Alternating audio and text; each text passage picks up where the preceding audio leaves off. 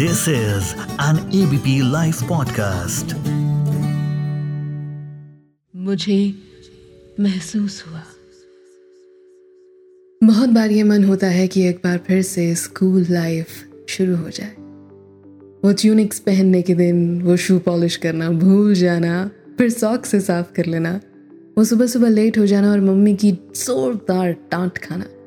वो खाने का डब्बा भूल आना और फिर से मम्मी की डांट खाना। और मेरे साथ तो गजब ही होता था। मैं तो ब्रांड न्यू खाने का डब्बा भूल आती थी। अल्टीमेटली माई मम गेव अप ऑन मी नमस्कार, सत मेरा नाम है श्वेता शर्मा। आप सुन रहे हैं मुझे महसूस हुआ और ये है A B P live podcast तो अच्छी यादों के कारण मन तो होता है। कि grow up once again but जब एग्ज़ाम्स याद आते हैं तो लगता है भैया नेवर अगैन वैसे आप सब जिनके एग्ज़ाम्स चल रहे हैं, उनको मैं ये पूछना चाहती हूँ कि हाउस लाइफ चलिए, आज एग्ज़ाम से ही एक किस्सा मैं बताती हूँ। मैं ना नाइन्टीज के हूँ तो हमारे वक्त में ट्यूशन्स को बुरा माना जाता था। जिसने ट्यूशन रखी है मतलब वो बच्चा नलायक है। उसे एक ही चैप्टर दो बार पढ़ाओ तो शायद समझ में आ जाए। ऐसा मैं नहीं, लोग तब कहते थे। फिर मेरी मम्मी के दो अलग ही उसूल थे। वो दो बातें कहती थी। एक, मैंने ट्यूशन नहीं रखी तो तुम क्यों रखोगी? और दूसरा, ध्यान से पढ़ो। फेल हो गई तो सेम क्लास की फ़ीस दोबारा से नहीं दूँगी। कारण सिंपल था कि डेली तैयारी करो स्कूल में गप्पे ना लगाओ, और जो टीचर बताए वो ध्यान से सुनो।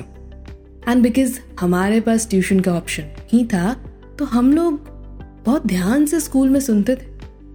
चलो, मेरे पास तो ह्यूमैनिटीज थी माई सिस्टर हैड साइंस और उसने तो एंट्रेंस भी विदाउट ट्यूशन पास किया है। ऐसा नहीं है कि हम ही लोग ट्यूशन नहीं जाते थे। This was you know the right kind of trend which maximum people followed gradually school teachers he tuition पढ़ाने लगी बट थैंकफुली हम इस वक्त तक पास आउट हो चुके थे। The only thing that I remember was reading reading all my syllabus books word by word मेहनत करके खुद एक कैरेक्टर का एनालिसिस करना स्क्रैच से थीसिस लिखना रिसर्च करना। पता ही नहीं होता था एग्ज़ाम में आएगा क्या? इंपॉर्टेंट चैप्टर्स होते थे, लेकिन इंपॉर्टेंट क्वेश्चंस नहीं। And this made us work put in efforts more और मेरे स्कूल की टीचर्स तो एक्स्ट्रा मार्क्स देती थी, अगर खुद की ऑब्जर्वेशन हम लिख कर आते थे। क्योंकि बुकिश लैंग्वेज गाइड्स के आंसर्स ये तो सभी रट लेते थे। अलग क्या लिख रहे हो, उस पर मार्किंग होती थी। इसी चक्कर में we use to read more find more references search more और जब इंटरनेट अवेलेबल हो गया तो फिर तो रिसर्च की कोई लिमिट ही नहीं रही। सब कुछ खुद करते थे। बेटर अंडरस्टैंडिंग बाय डिफ़ॉल्ट इस सब का कुछ फ़ायदा हुआ हो या नहीं हुआ हो, एक बेनिफिट हुआ है कि आज भी किसी भी टाइप की मेहनत एट द इलेवेंथ आ करनी होना तो प्रॉब्लम नहीं आती। दो बार सोचना नहीं पड़ता। बेसिकली हर मजदूर बनते चले गए।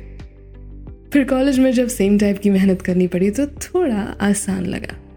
उस वक्त कई ट्यूशंस वालों को दिक्कतें आई। I am not against tuitions but I am just against the trend that stops a child from exploring एक छोटा सा एग्ज़ाम्पल देती हूँ।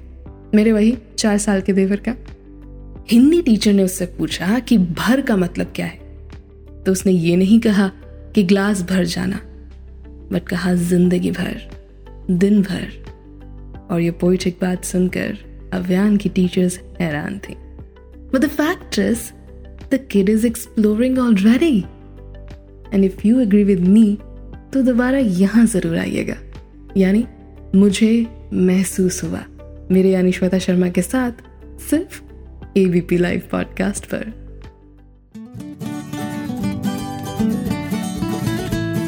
This is an ABP Life podcast.